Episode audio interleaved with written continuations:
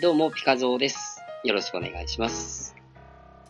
そうなんですよ。今日もまた一人ぼっちなんですよね。あ、先週あの、お休みさせていただきまして、申し訳ございませんでした。なかなかね、相棒さんとスケジュールが合わないんですよ。忙しいっていうのはいいことなんですが、ちょっと寂しいなっていうのもありまして。で、また今日は一人会っていうとこに、ちょっと、ならないように、なんとかならないんかなとか思ってる時に、まあ、たまたま、今、あの、まあ、昔からの友達なんですけど、今ちょっと、面白いことを一緒にしようや、みたいな形で、やらせてもらってるアーティストさんがいてまして、のうちの一人なんですけど、えー、546と書いて、こうしろと。で、本名でももちろん別の活動してるんですけど、っていうアーティストさんとこうちょっとご飯を食べに行った時の会話をこんな時のためにちょっと撮っとこうと思って、ポッドキャスト撮ってもいいって言ったらいいですよって言ってくれたんで、まあ、ちょっと音がね、あの、居酒屋さんなんですごいこう、ちょっと雑音あるんですが、まあ、今日はそれをちょっと皆さんに聞いていただけたらなと思ってるんですけどね。簡単に、あのー彼のそのプロフィールというか、紹介させていただくとですね、もともとは、えー、路上詩人というか、書き下ろしという、あのことをやってる子でですね、書道でパパパッとこう、人にこう、メッセージ、ぐっと心に来るようなメッセージを書くみたいな感じのことを、えー8年以上前ぐらいから始めているアーティストさんなんですけど、で、メインはやっぱり、未だにその要望が多くて、やっぱやってることがメインでやってるみたいなんですけど、でもね、いろいろやっててね、何がメインか何がメインじゃないのかよくわからないんですけど、まあ、その子、まあ、その中の活動の一つでね、あの、たまたま二人で遊ぶ、言葉遊びしてるときに、あの、彼のその、普段はね、すごくそういうこう書き下ろしというか、メッセージをこう書道でパパって書くんで、すごくこうハートフルなというか、人がこう、心に響くような言葉を書くんですけど、そっちはそっちで僕も全然好きなんですけど、あの、普段の、もうまあ頭おかしいんちゃうっていうぐらいのこうちょっと飛んでるこうしろが僕は結構好きで、で、まあたまたまさっき言ったように言葉遊びしてるときに、あの、なんかありそうでないような、格言みたいな、あの、感じのツッコミというか、なんかそんなんあったら面白いよねって言ってちょっと遊んでるときに、もうもう僕なんかもう全然もう追っつけないというか、もう3つ4つ5つぐらい考えたときにもう彼がもう何十個って出てくるぐらいやったんで、で、それがもう全部一個一個めっちゃおもろかったんで、もう乾杯ですと。さすがですね、みたいなことで、あのー遊んでたんですけど、ただ遊びに、で終わるにはちょっともったいないなと思って、それ、なんか暇つぶしにどれぐらいなんか思いつくのとか言って、もうなんぼでも思いつきますよっていう、これ僕大好きなんでこんなんとか言って、ばばって遊びでなんかこう送ってくれたやつがあんまりにも面白かったんで、最近僕はあの書籍ハマってるじゃないですか、電子書籍。まあ第2弾もこの間出たんですけど、あの1973年伊手座大型っていう、もう全然内容薄い薄い感じなんですけど、まあとにかく今ちょっとハマってまして、たまたまこれちょっとまとめて電子書籍出したらみたいな。まあ彼もその書籍というか絵本を書いてて絵本も出したりしてるんですね。4ヶ月、発売4ヶ月で1万冊売ってるんですけど、あの自主制作、自主出版、あ自主制作、あ、自主出版、自主制作？まあ、とにかくなんか手作りで自分たち作って、それを自分たちだけで1万冊売るっていう、もう、頭おかしいなって思うんですけど、まあでもそういうようなこともやったりしてる人なんで、ただ電子書籍出したことないらしくてね。たまたま話してるときに、あ、ちょっと、あの、簡単にパパって僕手伝うから、せっかくそこの幸四郎の頭の中にあるわけのわからない世界をちょっとまとめた本出そうよっていうことで、全然いいですよって言ってくれたんで、あ、じゃあそれやろうやろうっていうことで出すことになったんですよ。で、6月の第2週目の土曜日ぐらいから発売になると思うんですけど、えタイトルが、えー、たとえツッコミ格言。もう彼もともとお笑いめちゃくちゃ好きな子なんで、まあ、言ったらボケとツッコミのちょうどを足したもんみたいな感じじゃないですか、たとえツッコミって。まあ言うたらこう、なんとかやろうで終わるわけでもないし、なんとかやなってボケって誰かを突っ込むっていうんじゃないんですけど、まあよくこう芸人さんがすごく高度な技術でやられるような、それって何々の何々みたいやな、みたいな感じのその、世界観がすごい二人とも好きでっていう話をしてたときに、わけわからん例え突っ込み考えてみてっていうのがすごく面白かったんで、まあ、それをまとめた書籍、例え突っ込み格言っていうのが Amazon の Kindle から電子書籍で出るんですけど、まあその宣伝を、あの、になるのかどうかこのポッドキャストがわからないんですけど、ちょっとさせてもらうんで、ちょっと録音したやつ流させてっていうことで OK もらった、あの、会話が、二人の会話があるんで、今日はそれを土曜日のもう一つで流させていただきますんで、よろしくお願いします。では、どうぞ。なんか、やっぱ圧倒的なことですね。同じような人が山山ほど出て、で、だからもう、モノマネやってる時点でもうちょっとアウトアーティス。トです。アーティス。トです。まあ、始まりはいいかもしれないですけど、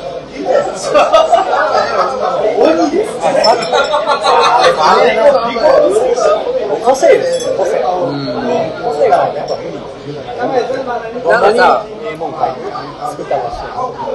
今までやったら、アーティス。トさんイコールテレビに出てる人とか、まあ、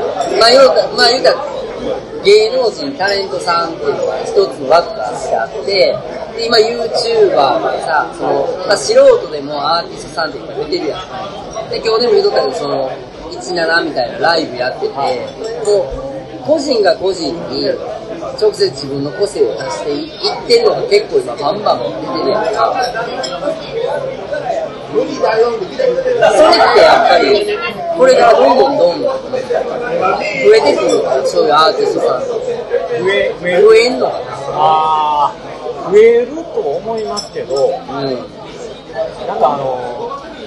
まあなんか芸能人っ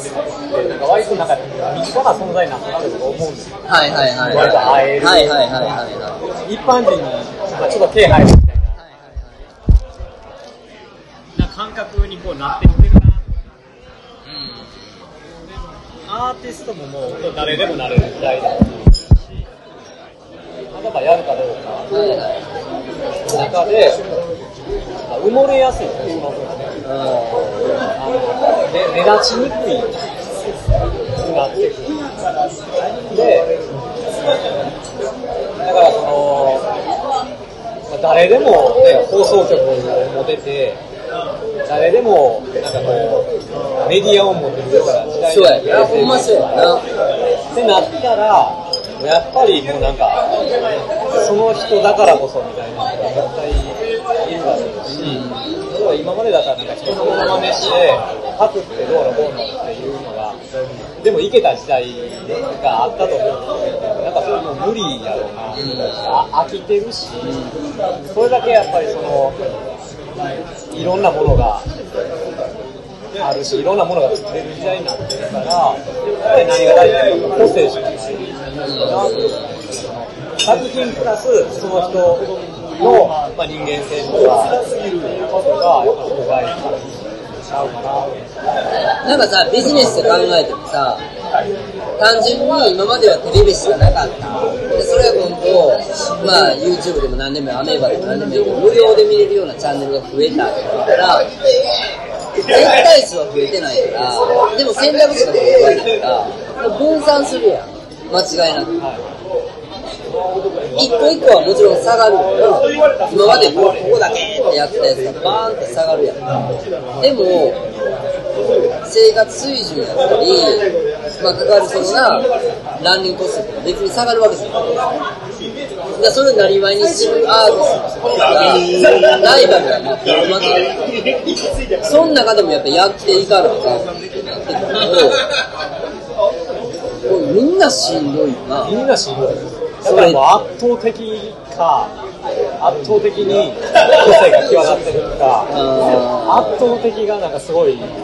る気がします。でもその圧倒的に個性を持ってる人とかさ、圧倒的に、俺はこうしろそう思ってんだけど、の人って、なんか、どうだろう、その、これやったらお金儲けできるよなって思ってるような人たちのレベルの個性では無理だから手段だけでは無理やんか。なんかあの、好きでやってて、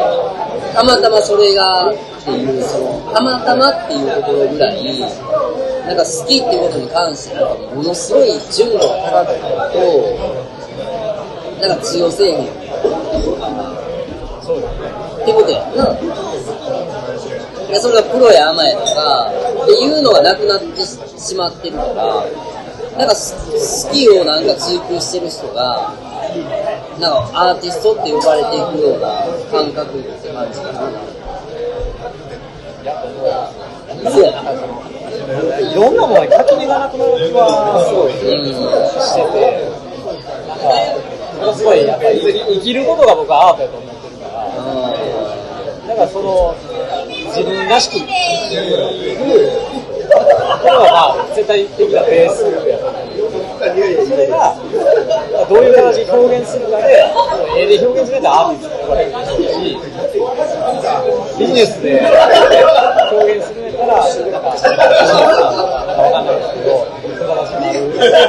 ろうけど、なんかもう式をやっていかんとも無理かなって幸四郎の好きななんか表現方法っていうのはあんの面白かっこいいとか、面白面白くてなんか心を震わせるっていうやっぱりそこにキーワード面白が入る。面白はやっぱ入りますね、まあ、心を震わせるだけでもいいんですけど、やっぱ笑いってやっぱ開くからその人のなんか心が開くところにやっぱりなんか入れていく入れていくっていうか、まあ、その方がやっぱ心を震えやすいななんか幸四郎の体験でさ、その、笑いに救われたっていうのってあんの今までの経験で。笑いに救われたというのがまあ、救われたというか、その、今を振り返ったら、あの、まあ、テレビ番組でも芸能人でもええねんけど、やっぱそれが好きって思う瞬間ってやっぱあるわけよでお笑い好きやんか、お笑い好きやんか。やっぱ好きになるっていうことは、やっぱ自分がなんかそこにこう、ぐっと入り込んだ、なんか、なんかがあるわけ。その時は分かってなくて、大人になって分かる。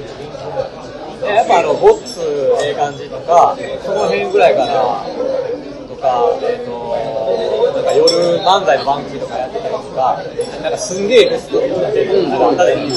あ、あいうものに、やっぱよく見てたし、それを、なんか自分が日常に取り入れたときに、人とのコミュニケーションがめっちゃ変わったんです。で、すごく仲良くなるし、笑ってもらえて嬉しいし、っていう、なんかその時にその笑いのなんか凄さっていうのを、なんか味わったし、笑わせる楽しみというか、快感というか、そんなのも味わって、なんかでもな、同世代や、こうしろと、俺らって。まあ、それ語弊があるかもわからんけど、レベル高いよな、やっぱ笑いに関しても、その、笑いっていうことに関してのそのレベルが、なんやろな、なんかその、違うやつ喋っててさ、やっぱお笑い芸人をリスペクトするとか、お笑いを生みだ、笑いを生み出すことに関してすごくリスペクト感があるから、笑わすとか、笑うってことに対して、なんかちょっとこう、神聖なさ、なんか息に持ってんのかな。生きななんかそそのレベルまで持ってるような気がしてて、だから、お僕がですか？いやいや、この世代が、あ、世代が。ね、うん。あなんかそれすごく感じんのよな。だから人を笑わすとか、もちろん自分が笑うのもそうやけど、でレベルすげえ高いなってやっぱ思うやん。それをなんかテレビでオンタイムで見えてるから、まあまあそれダウンタウンの影響がでかいんですよ、分かるあそれはなんか感じる。でも今の若い子ってそんなに、お笑いフリークって感じでもないや。あ、そうなんや、わかんないですけど。でも、多いですね。どうなんやろななんかその、わ、笑ってもらうとか、わ、笑うとか、笑、笑うということに対する、まあその、さっきのそのコミュニケーションの手段として、すごい重要やんな。プライオリティがすごい高いとか、わ、笑ってもらえるとか、笑えるっていう。そこまで高い感じはないような気がする。あんまそ、その年代と今、ないから、な。い部分はありますけどね。まあでも笑いに関しては厳しいよね、この世代は。僕らの世代世代は。やっぱりな。関西やからってあんのか関西はあると思いますあるんかな交渉結構だって全国行くやん。いろいろ。あ、違う。ちゃいますあ、違うんだ。そんなに求めてないようにテーマ。笑いを求めてないって。それはありませんよ。あるん求めてないというか、まあ、それは、まあでもまあ、どこの県であっても、やっぱ笑いは、あの、求められてると思うんですけど、笑いのプレイヤーになるっていうあ観点で言うと、大阪人の方が多分圧倒的やと思う。ー、あの、笑わしたいという。は笑わしたいとか、なんか好きあれ、あらば突っ込みたいとか、いはいはい。っていうのは、多分意識が高い。あれどうなん？突っ込みたい人とボケたい人がおるやん。こっちのどっちなん外国人。どどっちもやれっちゃやれる、やれるやん。あ相手によりますよね。あー、合わせたい。あだからあの、一番辛いのってあの、ボケたのに流されるというか、あの、突っ込まれへんとか、はいはいしょぼい突っ込みされるーとか、はいはいはあれはやっぱ辛い。い。ボケるって勇気がいるから。ボケるのは勇気いりますよね。まあそういう意味で言うと、突っ込みは楽。楽っていう言い方あるかもしれないですけど、まあ、あの、後、後付けではいける。いやでも、その、今回のさ、その交渉変えてくれてるやつの、あの、例えツッコミ。あれって位置づけるどっちなの？ボケなのツッコミなのって言われると、まあ、あれむずいとこやまあ、ボケのボケ返し、ボケ返ししちゃうな。なんでしょうツッコミな感覚がない。あ、感覚はない。うん。なんか、なんでしょうね。ボボケじゃない。ってことは、気質的にはやっぱボケたい派なの。ボケですかうん。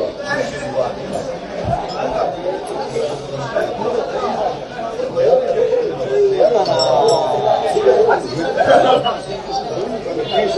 あの、まあ一番いいのは、本当にもう、ボケでも拾ってもらえる。で、相手がボケたのに突っ込めるっていう、この、この状態が一番いい。わかる。あのその入れ替わりできる感じとか、もうほんまにそこ、この、ここで楽しめる感じ。要はあの、会話のツールとしての、その、こうやってコミュニケーションを取っていくための一つとしてやから、お終わっちゃうもんその、突っ込んだり、ボケたり、それで終わっちゃうけど、たとえ突っ込みって、終われへん。多分コミュニケーション多分。な、なんとかって言われて、え、それ何みたいな。それなんなんみたいな。うんこうやねっていうその会話のツールやから、レベル高いと思うよ、あれすんげえ。理想はあれを知った上で、なんかその人たちがまたああいうのを勝手に作っていそう。ったらええなあそういうきっかけやな。うん、絶対おもろいよ。もうほんまに、俺らがなんかラジオ持ってたら、もうほんまにハガキで欲しいよ。そうや。そうですね。なリスナーの人が書いて、はがき職人の人が書いてくれて、なんか今日これ来たよ。あれ延々とできる遊びとしてな。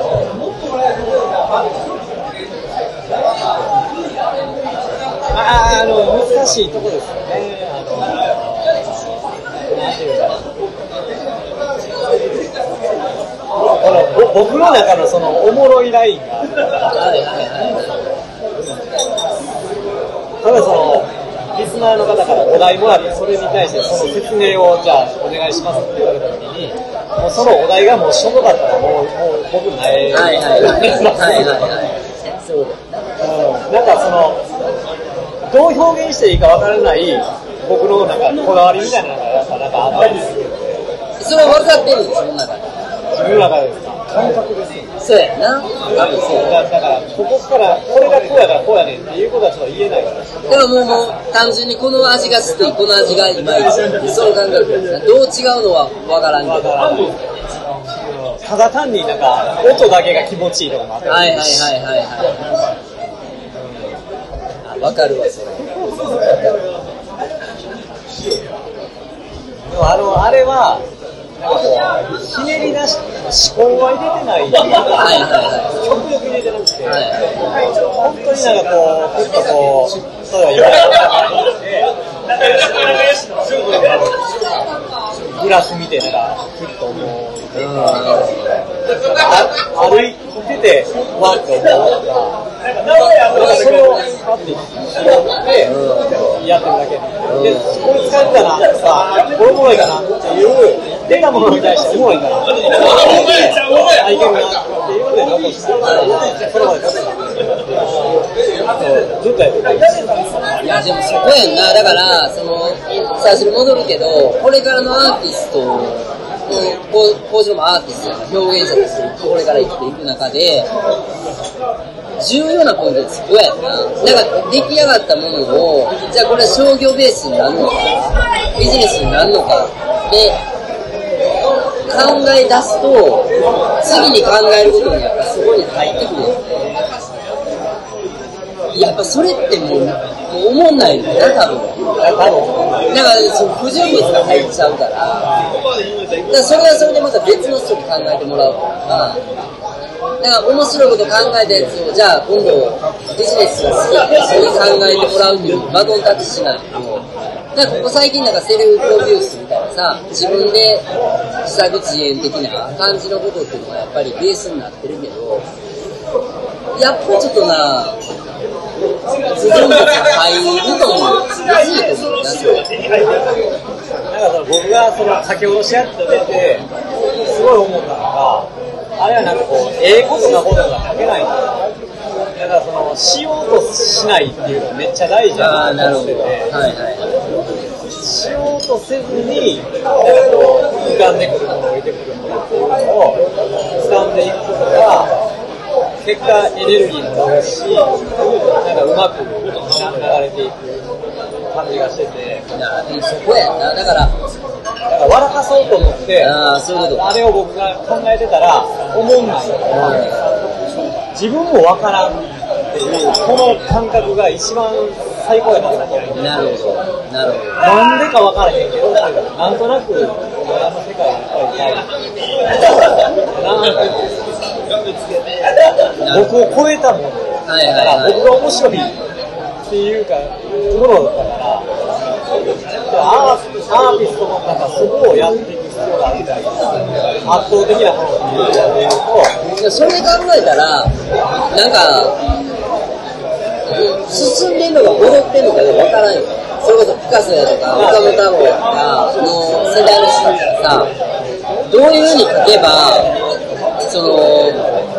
受けるかなとか、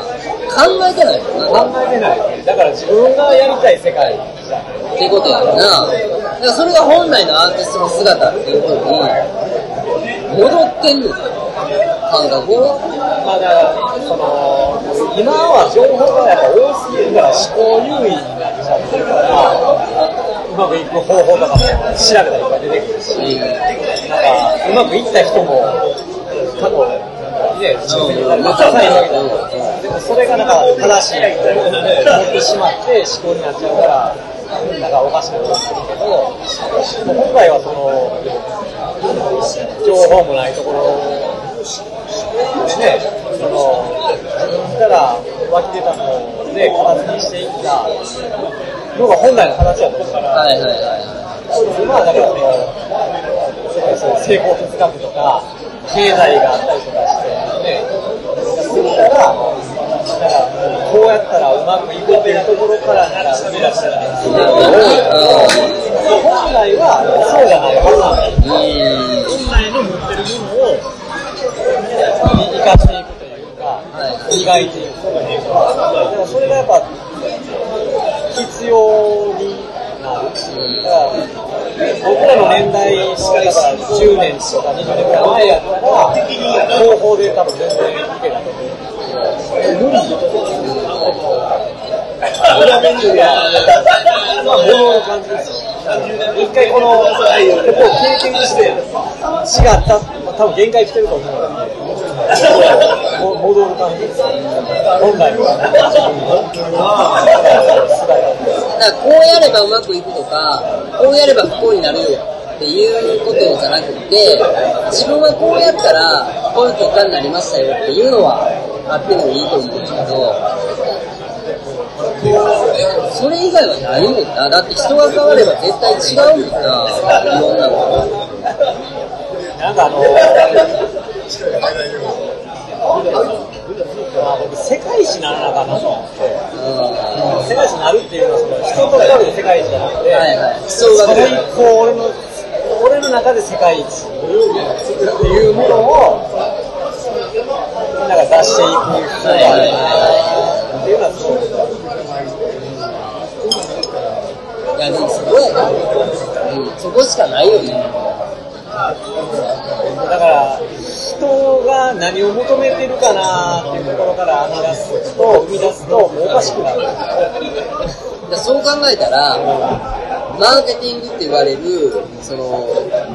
ところがもう、ひっくり返ってるひっくり返ってくると思います。完全にな。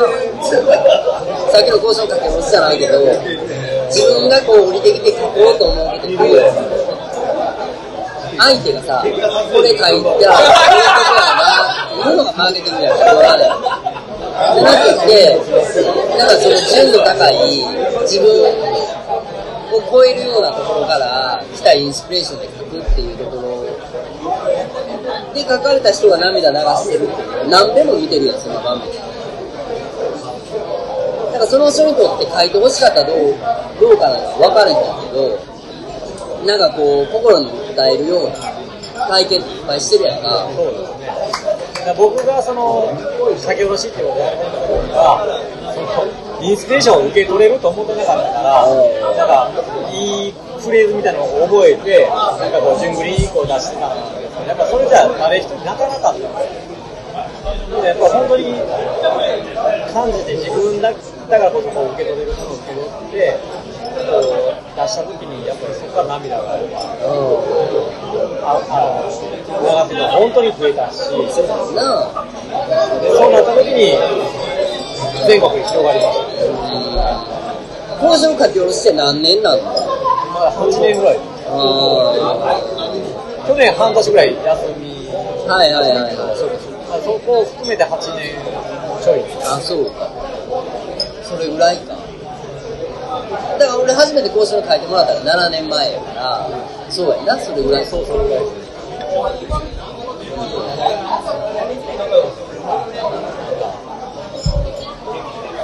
いやだから、僕らみたいに竹橋の人はいっぱいいましたけど、まあ減ってます。まだ増えてもいいまあ、長く、長く続ける人にはなんか意味が、意味があるというか、何かがあるな。そうやな、そうやろな。まあなんかちょっと書き下ろしブームみたいなのがあったもんありました。まあある意味それがモノマネって言うてええのかどうかわからへんけど、なんかなあ、やろうと思ったらできるやんうん。らしい。ここから今、この瞬間からできってます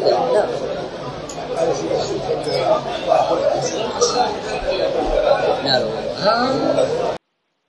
いかがだったでしょうか？やっぱり雑音なかなかですね。